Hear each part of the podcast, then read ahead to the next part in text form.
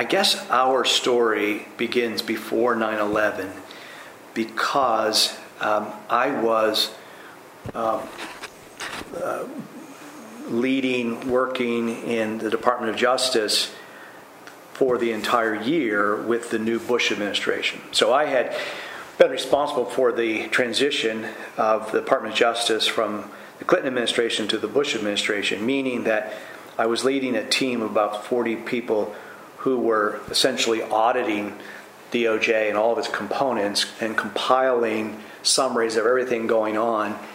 And the idea is that these summaries would be given to the new folks coming in as the Bush appointees and give them some sense of where are all the greatest concerns, what are the things that might blow up in the first 90 days and so forth. And I was also working closely with John Ashcroft, who was a senator at that time, and he had been nominated to be Attorney General. And I was coordinating his confirmation effort, particularly his Senate confirmation hearing. And I was teamed up with someone who was a big-time lobbyist in Washington as these transitions work. And he was responsible for lobbying the senators. I was responsible for getting Ashcroft ready for his confirmation hearing. So on January 20th, 2001, George Bush got sworn into office, and a sort of skeletal crew of us were now responsible for managing, running the Department of Justice. And interestingly, Bob Mueller, who was at that time the United States Attorney in San Francisco, had been appointed by the Clinton administration to that chief prosecutor position. We called him to D.C. to help be the temporary Deputy Attorney General while we were waiting for the Deputy Attorney General to be confirmed, which wouldn't happen until May. That's important because Bob Mueller got to know President Bush during that time as the acting Deputy Attorney General, and later, because of that, President Bush hired him as the FBI Director, which was in the summer. He has confirmation hearing in July, and I was responsible for coordinating his confirmation hearing too. And in August, he had prostate cancer surgery, and he started 1 week before 9/11 as the FBI director. So his story is fascinating as well, but it was something I was closely connected with during that time. So Brenda was certainly very familiar with what our lifestyle would be like. And at that point was about 18 years of Washington life. And I had been through the impeachment process of Bill Clinton, which was a long, arduous experience. And again, Brenda was always kind of caring for the family, keeping us all together with the four kids while I was engaged in these, stressful adventures. And so we really had, as so many Washington families do, we had settled into that lifestyle. We were pretty comfortable with this idea that, yes, my husband's downtown right now, and he's on Capitol Hill, and he's involved in impeaching the President of the United States, and I'm trying to get my kids to soccer practice, right?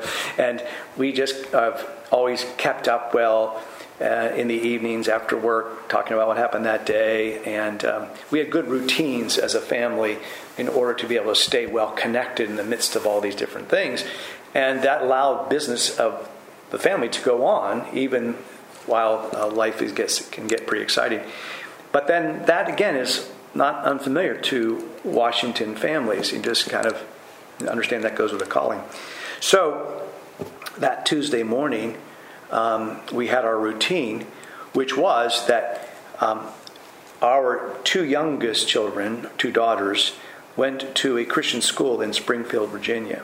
And we lived in Fairfax area, Fairfax Station, Virginia. And the routine was that I drove those two girls to their school in Springfield, dropped them off, and then headed up 395 to downtown Washington and to the Department of Justice. So on Tuesday morning, bright and early, the commute begins, and the older two were going to the high school, and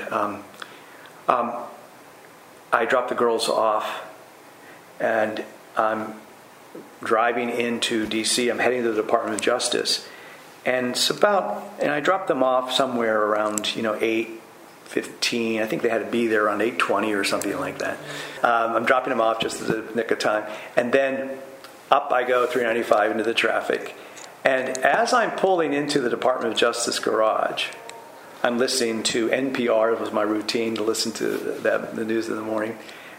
They report on the first plane. A plane has hit the World Trade Center in New York City. And, of course, now I'm a senior Justice Department official.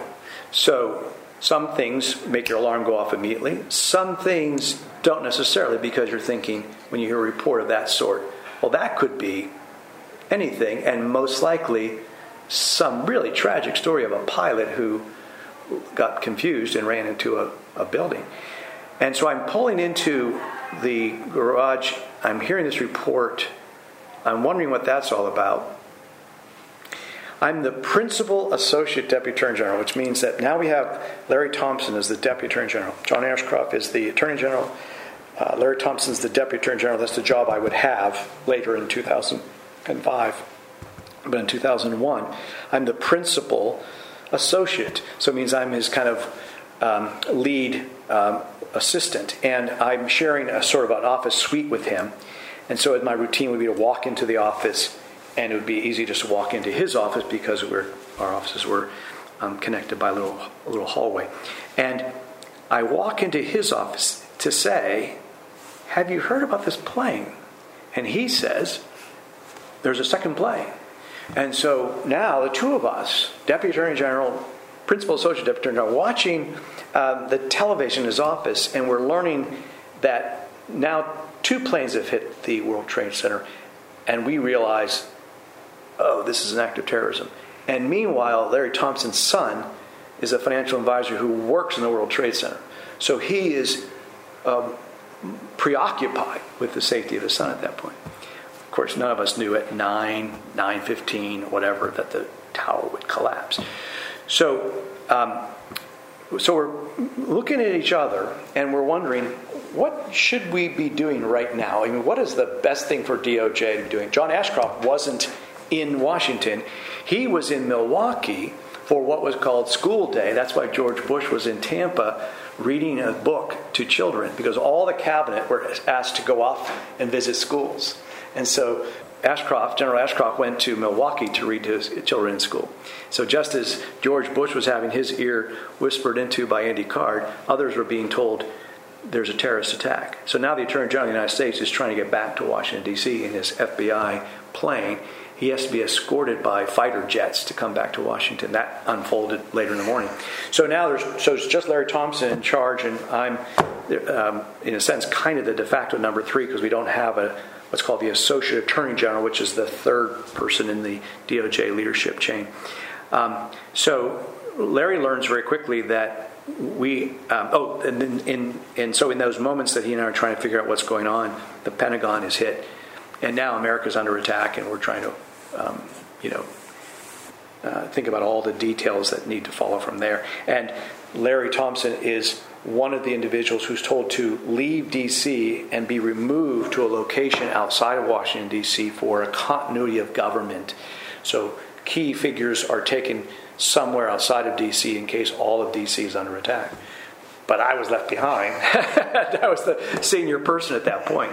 So I go to the Department of Justice Command Center, which is at the top of the building. And it's just like you might imagine, a command center with lots of computers and TVs on the walls and high tech. And this command center now, I have a sort of a skeletal crew of DOJ leaders. We'd gone through the halls, the 7 floors of the building, and told everyone to leave the building because we didn't know if our building was going to be a target or not. And so I sat there on that top floor, and I was telling Brenda last night, and reminder because I told her before, that as I sat there in that command center that morning, and Flight 93 was unaccounted for, we knew it was still in the sky, we didn't know where it was, I thought, that plane could be headed to D.C., and it could be headed to the Department of Justice, and this could be my last morning alive. And I remember feeling a certain peace, which I thought in those moments is always a wonderful thing to feel, and reassuring from a spiritual perspective. So that was happening, again, up until 10 o'clock. I'm now in the command center, 9:30, 10 o'clock, and now we have all this information coming in from different agencies as these command centers have, tend to work. And I'll never forget that I'm learning about I'm getting handed pieces of paper, again, with this sort of skeletal crew of leaders with me. I'm getting handed a piece of paper with information. I'm getting a piece of paper from the FAA, which indicates that all the planes domestically have been accounted for except for one, and all international flights have been diverted. And I'm looking at all these international flights, and all of them are, whether they're coming from, the Netherlands or Paris or whatever, and they say, Gander, Gander, Gander. And I look at someone who was received this information from the FAA, and I said, Gander, what's that all about? And they said, oh, they're all being redirected to Gander, Newfoundland, which, of course, has become a famous story. And that's, that was kind of a real-time experience to see that diversion of all air travel. So, meanwhile, Brenda's back, and one last piece of information before I toss the ball over to her. I've been nominated to be the U.S. Attorney in Eastern Virginia. So I'm going to become the chief prosecutor as soon as the Senate gets around to the confirmation of U.S. attorneys. Keep in mind that when a new administration starts, nominees are sent to the Hill, but the Senate confirms them only so quickly, and especially if the Senate is controlled by the other party. So at that time, the Democrats controlled the Senate. They don't necessarily work fast. So, and U.S. attorneys aren't as important in the confirmation hierarchy as the Attorney General and the Deputy Attorney General. In fact, Biden's nominees to be U.S. attorney are just now, some of them getting confirmed, and a lot of them haven't been. They have a Democrat Senate to help them get through. So it takes a while. So I've been nominated in those months preceding 9/11 to leave that job as the PADAG, the Principal Associate Deputy Attorney General, and go out to Virginia and be the U.S. attorney. And we were looking forward to that. And and so Brenda was already involved a bit in anticipating this transition that I'm going to be making to Virginia as the prosecutor. So that's the scene as of that morning. And so do you want to pick it up from there? Sure. So I had an appointment with a staff person in Paul's U.S. Attorney to be office, and we were supposed to actually discuss decorating the office, which sounds so trivial now looking back on it. But she called me an hour before our appointment and informed me of what was going on, and I didn't have my TV on or anything, so I didn't know, and so I turned it on, and as we were speaking, I think the second plane hit, and then we both knew that it was terrorism. And so she said, well, we won't be, we'll talk later. So after that, I can't remember exactly. I've talked to my one friend that was most important that day to me, other than Paul, who was very important. But we weren't in touch. Paul and I were not in touch at this point yet. And so I went over. My friend's husband worked in the Pentagon, and many, many people in Washington have friends who work in the Pentagon. So I was concerned for her husband and what was going on. She was in touch with her husband. He was, letting her know that he was fine. She was trying to call the school and let her children know, because children didn't have cell phones at the time. And so she did that, and then she actually went to the grocery store and came back, and I helped her unpack her groceries, and I brought over, she had just moved in the week before. She had been in Washington before, that's how we were friends, and she was a church friend, and her kids were same ages as our kids, our four kids. And so she was really familiar with the whole Washington routine. She was kind of a seasoned military spouse. She, was very calm throughout the whole thing, but her television wasn't set up yet. So silly thing, I brought over my little rabbit ears TV, and we watched, what was going on, because I kind of thought she should see. But not necessarily. I didn't want her to see the Pentagon thing, but the whole idea. And since then, I've caught up with her, and she was telling me, just as a side note, that her husband's car was parked in the opposite side of the Pentagon. All of their employees. He worked for the head of the Air Force.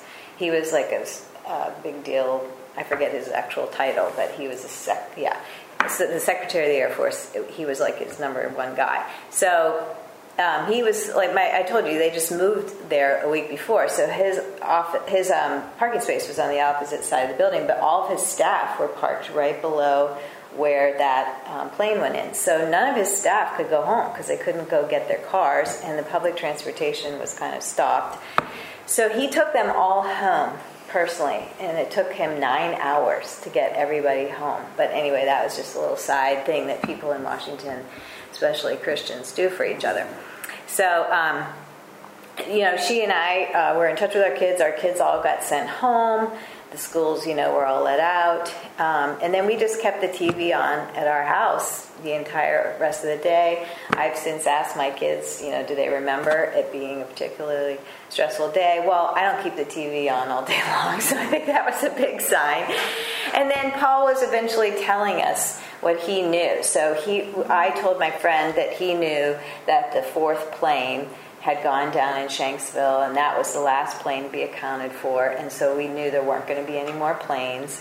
So at that point, I was thankful that Paul was probably going to be, okay for the rest of the day, although very stressed. And then, he didn't get home until really, really late that night. And then the kids all had off school the next day, too. So anyway, that was basically what I was doing that particular day. So picking it up then at late morning. So I'm at that command center.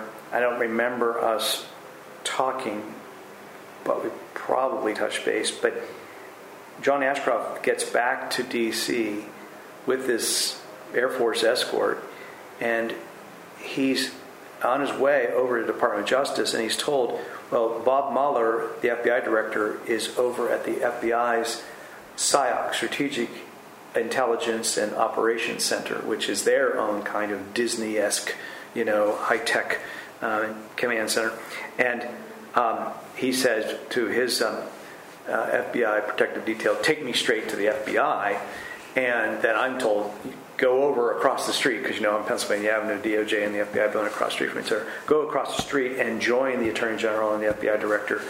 And that's where we're going to set up our headquarters.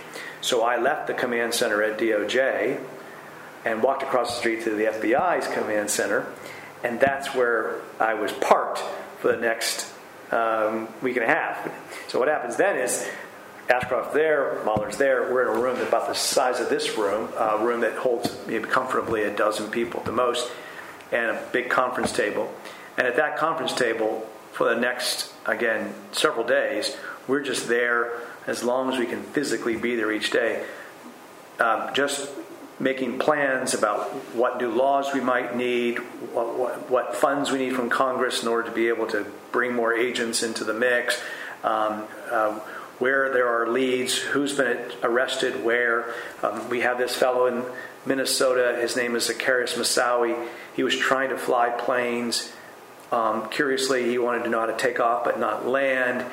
He was arrested and held in jail in Minnesota prior to 9/11. He's still there. Who is this guy? Of course, that becomes my big case for the next 4.5 years, but that week I'm just learning that there is this person of that sort. And we're wondering, because at this point you can imagine, we don't know if there are other forms of attack. We know the airplanes were all accounted for, but are people going to start bombing? Are we going to have suicide bombers in the subways? I mean, what other aspects of this attack could there be? So as the day went on, we were more and more comforted that we weren't seeing any other suspicious or hearing about other reports of attack of one sort or another. And John Ashcroft had a conversation with Senator Patrick Leahy, who's the chair in the Judiciary Committee, and Senator Leahy said, what can I do to help you all? And John Ashcroft said, well, here are some things. One of them is, could you confirm our U.S. Attorney nominees in some key areas so that we can get going on our prosecutions if we have some? And so 3 days later, 9/14, Senate confirms me to be the U.S. Attorney, and I'm now able to go down to Alexandria, Virginia, and set up my new office. It took me a week because during the week of the 14th, 15th, 17th, that week, I'm still helping in that room trying to organize the department's response, and I'm in particular particularly responsible for lining up the financial needs the department had with Capitol Hill to get new resources. So I'm in the middle of all that. I start on the 24th, and my very first day, first thing I did was go to the Pentagon and get a briefing on the ground. The fires are out, but it was still kind of smoldering, and I'm getting a briefing on everything that they know at that point, because this is sort of my crime scene. This is the part of the attack that occurred in Eastern Virginia, and it was a memorable day because as I was being briefed by the FBI on the ground there outside the Pentagon, an agent walks up and says, "We just found from our video cameras outside the building, we just found new tape on the morning of the attack." And they hadn't even quite figured out what they had. And so we went into this trailer, and they turned it on, and we actually watched in slow motion the nose of the airplane actually penetrate the wall of the building. That's what the tape was able to catch. So everybody was stunned just from standing there watching this together. And so then we went to the U.S. Attorney's Office. Brenda actually came over for that first day as well in Alexandria to kind of have the formal arrival greeting thing. And then that district includes Richmond and Norfolk, and so I kind of made the loop that day to visit those other offices. Well, fast forward here. So now as the Patriot Act comes into play and there are new efficient sort of investigative tools, Eastern Virginia becomes kind of the hub for getting subpoenas and doing all kinds of things to investigate 9/11. And then by the Christmas time, Zacarias Moussaoui is transferred to our custody, and now he's going to be our central prosecution for the 9/11 crimes. He's someone who is supposed to be piloting a fifth plane. And in my remarks I'm going to give in the 9/11 ceremonies, anniversary celebrations we have, I'm going to talk more about Moussaoui, but that was what the case was all about, is a person selected by bin Laden, trained by Khalid Sheikh Mohammed to be one of the hijackers, to pilot a fifth plane, but they couldn't get a crew into the country to join him, and he was, of course, arrested, so that never came off. But that was essentially became the 9/11 case, and again, it lasted 4.5 years. And then during that next year, we had within a month or two after 9/11, we had all of the acting United States attorneys and some who had been confirmed subsequently show up to D.C. and we met with the president, and Attorney General Ashcroft outside the Pentagon gave us this pep talk about doing our jobs and being vigilant to prevent further attacks. We were back and forth to New York because the World Trade Center location became part of our case, and we had kind of a joint team from New York with the Eastern Virginia team, and so I was back and forth to New York a bit, and we had another conference there. We had a one-year celebration at the Pentagon with the president because he promised to get the Pentagon repaired completely within 1 year, so we had a one-year celebration together outside the building.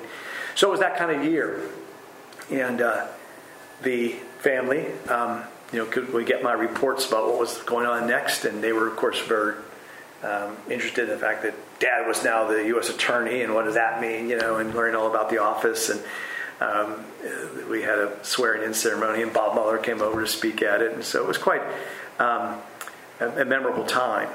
But 9/11 and the aftermath and all the victims that suffered became the focus of my energies and my team's energies, because since this was kind of the 9/11 prosecution, the thousands of victims had to be managed in some fashion and have a chance to tell their stories. And so I spent a lot of time over the next couple of years meeting with victims' families and hearing who was this person who died that morning. Tell us more about his or her story.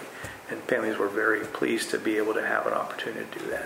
So You know, as Paul said, we've been there for 18 years, and so you just gradually over time get used to the workload becoming greater or, you know, reduced depending on what was going on. So with the impeachment, for instance, Paul was gone a lot.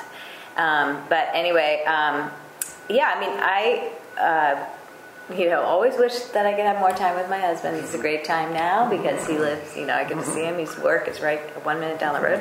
But, yeah, that was a very hard time. Our kids were becoming teenagers, you know, and they had many, many activities. But Paul was actually really always great about trying. He would have much preferred being with the children, actually. So we always joked about, you know, I should have had a career or something because, you know, he would have loved to be the stay-at-home dad if he could have. But so he tried still, because I have them all on my calendar. He's tried. I told him, "Oh, you were playing men's basketball. Did you know that? Did you get to go to that?" You know, it was probably like a church league or something. You know, various things like that. So he was trying to be as much as possible a normal person, and he didn't work on weekends if he couldn't, if he could get out of work on Saturday especially, and then never really on Sunday. He didn't work on Sundays. So we always saw him and.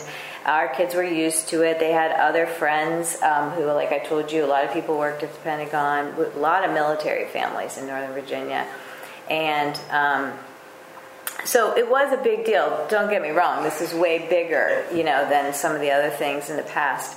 But it wasn't overwhelming, and we felt a lot of support from other families that we knew from school and that kind of thing. There was a man, actually, who was in the Pentagon who was burned. He lived, and he was part of the church where our kids went to school. The school was attached to a church, and we prayed for him regularly. And he did live through that, and he went on to become a state senator in Texas, and he wrote a book about, you know, what happened to him. And so we heard a lot of really interesting stories, and our kids heard those too, and yeah, we talked about it a lot, you know, around the dinner table. I remember when they came, I was trying to think of what affected the family, and one of the things that was interesting is, so we're prosecuting these terrorists, and I'm doing these press conferences, and it occurs to Department of Justice security folks that maybe the U.S. Attorney might be at risk with all this sort of high-profile stuff, right?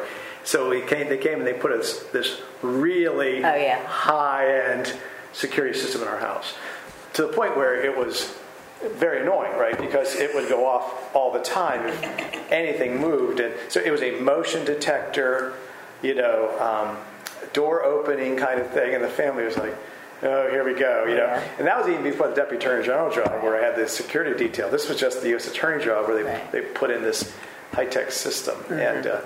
And it was things like that that would remind the family life is not exactly normal. Yeah. You know, we do have to always kind of think about, do we arm the house? Or do we not arm the house? Yeah. And do we feel at risk or not at risk? Yeah. And I used to say to folks when they asked me about that, that I didn't really feel very threatened because I knew that the Al-Qaeda wanted to knock out bridges and tunnels and not, like, pick off one person at a time. That was a waste of their energies. So I was more actually nervous about the gangs that we were prosecuting at the same time. We did a lot of, we were like the lead office in prosecuting the MS-13 in the El Salvadorian gang, and we wanted to just rid them completely from Virginia. And I would say to folks, I'm worried about those guys, actually, because that's a pretty mean crew. And so it was nice to have a security system for any reason. But, yeah, we would... I also joke about how kids are interesting about what they pay attention to and what they don't pay attention to. So their dad was, you know, involved in all these prosecutions, John Walker Lind and Robert Hansen, and we were doing press conferences.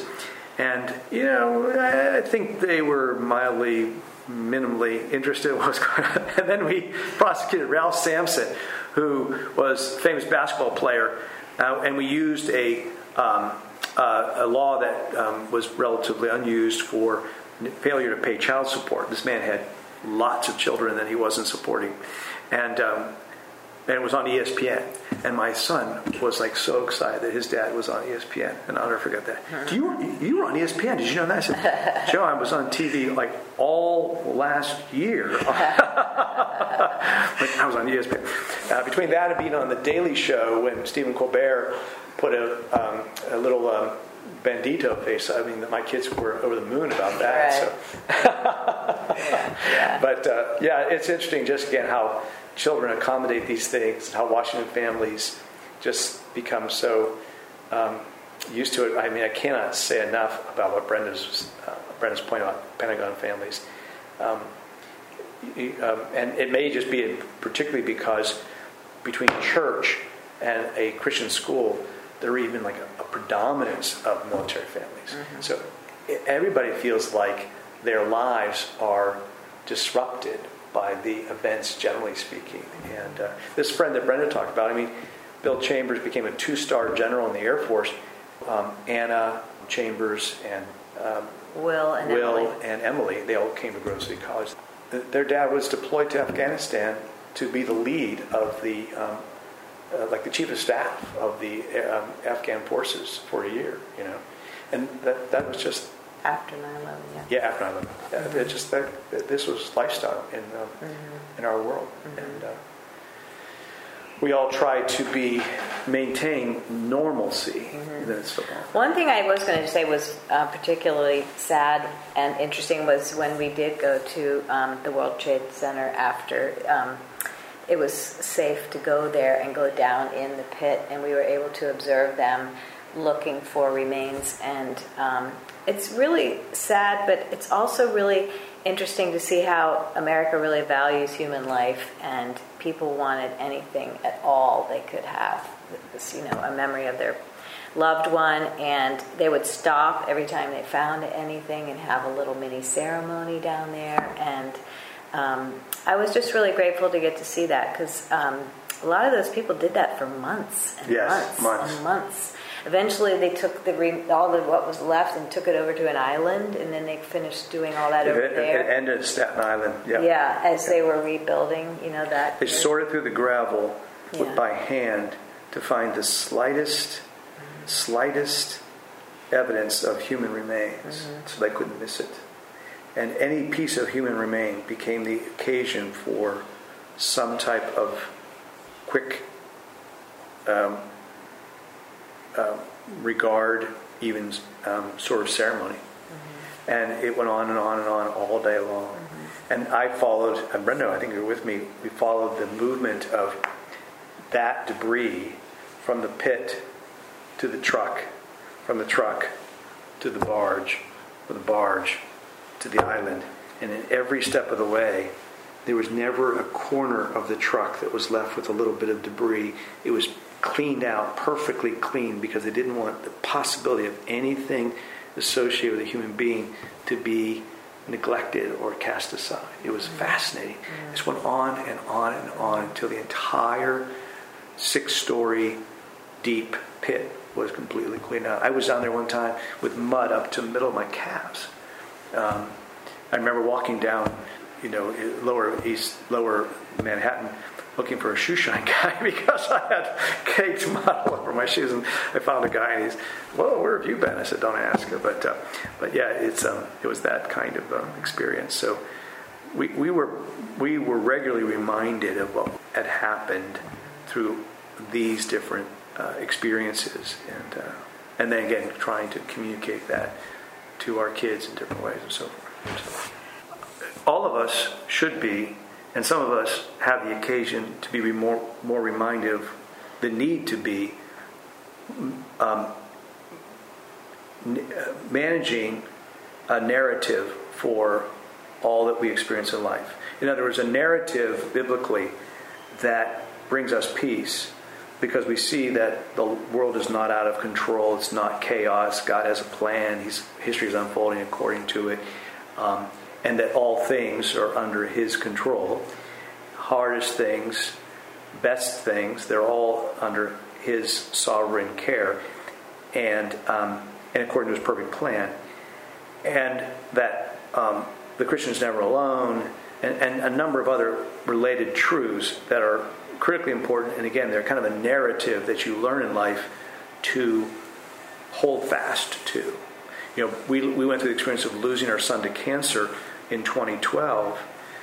So, you know, we've had different kinds of events in our lives that have been where we've been dependent on that narrative in order to be able to carry on.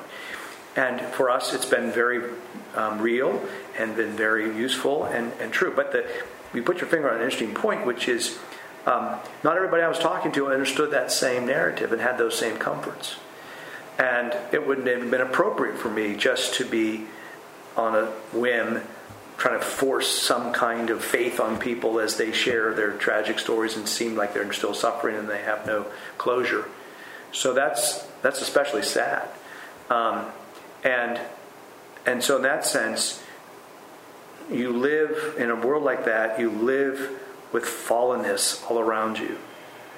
And the reality of the fall is more present than perhaps for other people in their lives. And being a prosecutor for much of my life, I mean, I was around, the fruits of the fall constantly. So you get a little bit hardened in the sense that you get a little bit used to tragedy and heartbreak and death and so forth. Of course, you have to be very careful not to get too used to it so that your empathies are fully at work. And we had a great victim assistance team of people who just oozed empathy and never seemed to run out of it, and that was such a blessing in our office.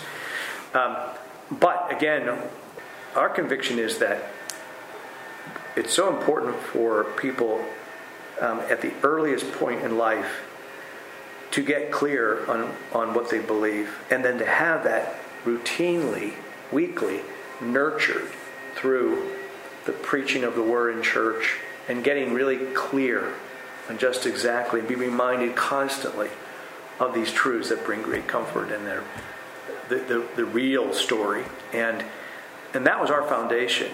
And I really think Grove City College played a big part of that for Brenda and me, because we met our junior years. We were both very excited about our faith.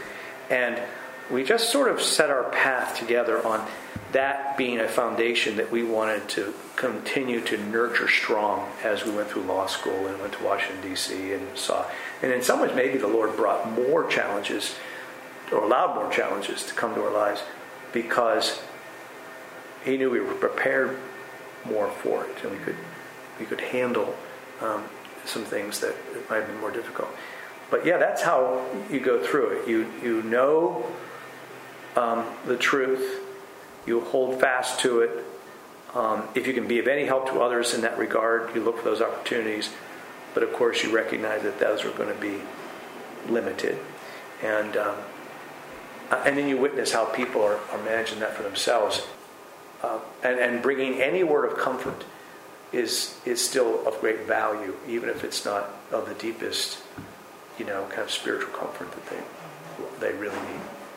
Does that make sense? Yeah, and I think that's beautifully said. I just, from a wife and mother perspective, we just shared with our kids how important it was to study the Bible, to know what it means, that it's real, the story is not a myth, that, that God is real. He did send His Son Christ, that Christ endured even more suffering than the folks in 9/11. There's always somebody who has it worse, if you can believe that. And then to pick a good church where actually they're teaching you this stuff, because when you're in church on Sunday morning, you're just kind of prepared to listen. You might not be like in the moment of tragedy, right? At that moment it says pause. It's a little pause for you in the week to actually just take in material that is helpful to you in the future. And sometimes you're learning it when it's not a tragedy, and then later it comes back to you and you can really apply it. And then to put yourself with people who are like-minded, it doesn't mean your whole world has to be filled with them, but they kind of remind you if you lose your own mind because of the emotions, being so high. Oh yeah, that's right, those are the truths that I know and have believed and have God has been faithful to me in the past, and He will be in the future, and so that it's really it's very real. It's a real help to you. So yeah. Anyway, that's why we emphasize those, even with the students here at Grove City. Yeah, you hate to say that you hate to bring up anything sad or negative with students because they're so full of joy. They come here, they're so happy. They're going to have so much fun. Everything's very positive. So to even inject anything about, well, you should know this stuff because someday, you don't even want to say that. But that is true. And so you try to say, just sit up and pay attention, you know. And it's so true. Then when you're... People have said to us many, many times, like, oh, if I was in that situation, I would not have been able to handle it. And what we say to them is, no, if you know the Lord, you will. He will bring you what you need for that moment. And by the way, it kind of goes away later. Like, at those moments, you're just really into reading special things and people encouraging you. And then when everything gets good again, it's, you know, a scriptural thing that we think we don't need the Lord anymore. It's not that you lose your faith. That's not what I'm saying. I'm just saying that you don't cling to those things quite as deeply, and so you miss that almost. You just kind of think, wow, that was a really special time. But anyway, I think those are all very important things. Yeah. And you don't know when those, back to 9/11, the morning of, I mean, it was, I think what makes 9/11 so riveting is it was such a normal, beautiful September morning. It was, the weather was gorgeous. It was, you know, low 70s, no humidity, blue skies, a routine day, a Tuesday. If there's ever a day of the week that is like screams routine, it's Tuesday, yeah. Right? Tuesday is the most inconspicuous day of the week. Exactly. Nobody celebrates Tuesday. Right. And so you're just trudging along. But you're trudging along on a day that is encouraging. And if you wanted to find some joy in just a sunshiny day, well, that day might have provided it. But the problem was you just never know when something might happen. And one of the things that I fear is that it's human nature to avert your eyes from those things and let your guard down. And many a time I've been sitting in the Senate or the House at a hearing or something about anti-terrorism well after 9/11. And I'm listening to members going on and whatever their particular spiel might be at that moment. And I just want to say, controlling everything I have as a witness at a hearing or something, to say, have you flown into New York lately and looked out the window? Because if you have, you've seen that there were two tall towers, the tallest buildings in the country, aside from maybe the one in Chicago, and they're gone. I mean, they're gone. And the experience of the collapse of those towers was horrific. We can't forget that. We cannot forget that. And that was a patient, deliberate, well-prepared attack that could happen again, that we like to think that we are being vigilant, and we are, in ways we weren't before then, but it's 20 years. And so it's about a nation being ready, it's about a person being ready, and you get ready in different ways. But that's why these things are important to mark, see if we can benefit from it. There were years in the span of 20 that were probably more gripping or more impactful, because I was physically closer to the key things that might reminded me, you know, whether it was 5 years later and I was Deputy Attorney General, or 10 years later and I'm still in D.C. practicing law and so forth. And when they opened Shanksville, the museum, or however, that was a huge moment for me personally when I was invited to speak at the Flight 93 Memorial, because I had not been there. And so now these names of victims and these names of the terrorists and everything else that I had, so, like, they were deeply ingrained in my thinking and had kind of slipped away a bit over time, were now all kind of rushing back for me. It was really moving. But I think the way that the human mind works is that you move along through a large portion of your life experiencing things and processing them, but there's this sort of forward motion. And I think there comes a time later when you have more of an opportunity to reflect. And that's nice, because if you were constantly living in the past, trying to accomplish something today, you'd be a little immobilized. So later on, you're allowed to sit in a rocking chair and think about those things. And so I'm now beginning to sort of process some things that were from years and years ago.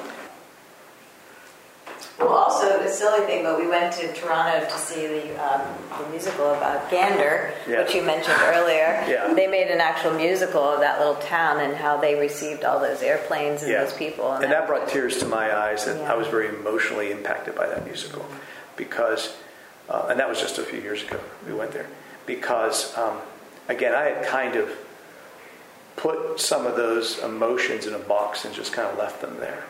And the musical does an interesting job of bringing out the horrors of the day and the fact that people couldn't get back to their families and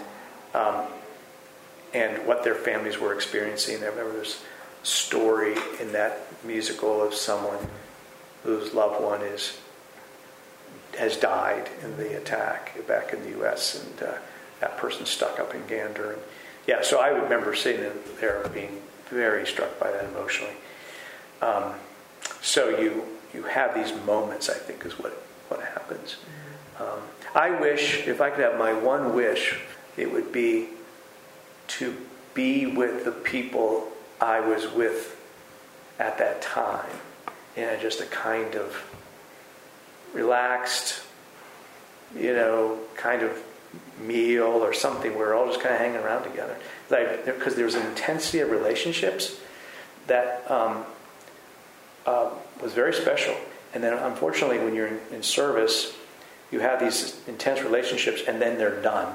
You move on to something else and you never see those people again unless it's some kind of reunion thing or whatever. But I mean, there were people from the U.S. Attorney's Office who I haven't seen for a long time, and we were really bonded. I mean, we were just day and long days, back and forth trying to figure things out and having really significant conversations. And it was really special.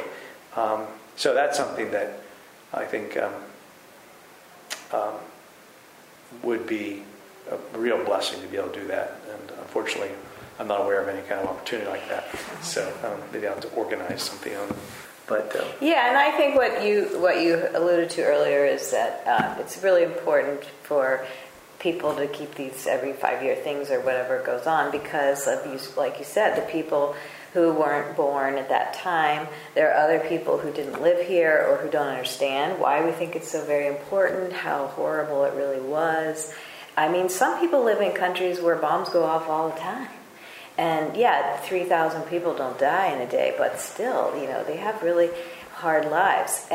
But that isn't that is not what America was or wants to be used to. We don't want to have to live like that. And so that's what we're sort of trying to keep from happening.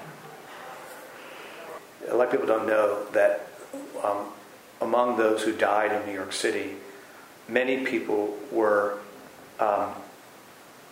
law enforcement for the Port Authority. So the Port Authority was responsible for the World Trade Center security. Nobody really understands how that works, but it's kind of unusual.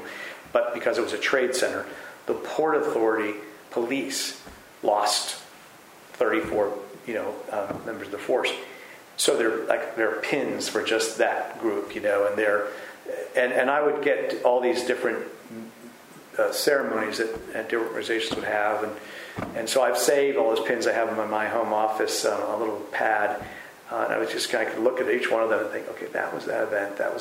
And the ones at Pentagon were probably the most memorable, because we had 3 different events at the Pentagon, one early, one sort of midterm or something, and kind of the final one. And the victims were sort of divided into the law enforcement, firefighter type victims, and this sort of plane passenger, building occupant victims.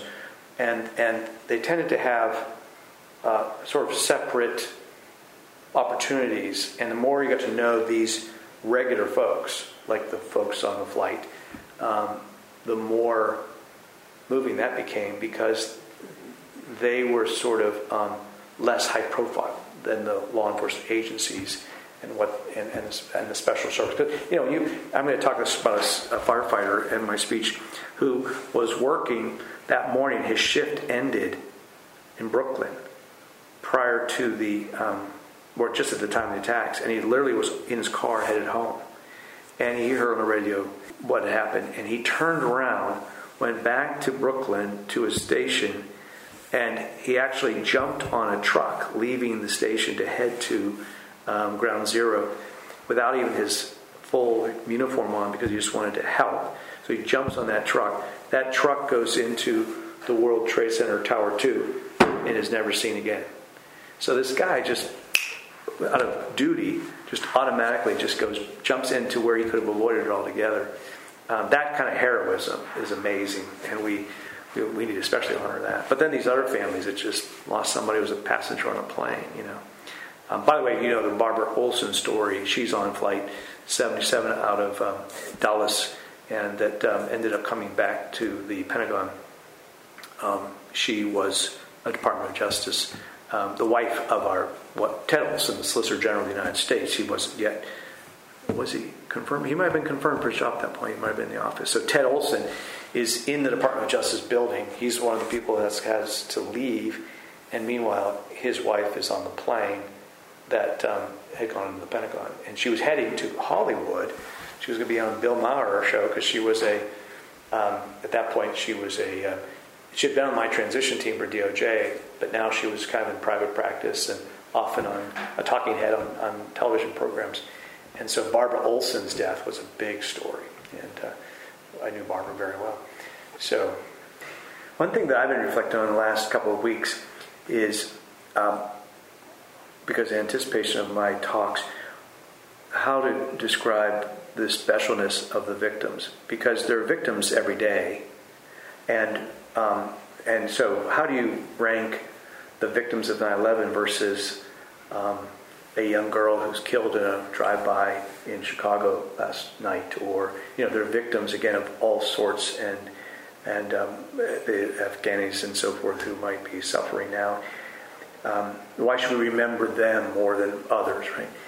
And I think one thing that has occurred to me is, and it's sort of a picture of the gospel to some extent, Al-Qaeda hated all Americans. Al-Qaeda wanted to kill. If Al-Qaeda could have, if it had been feasible, they would have killed everybody.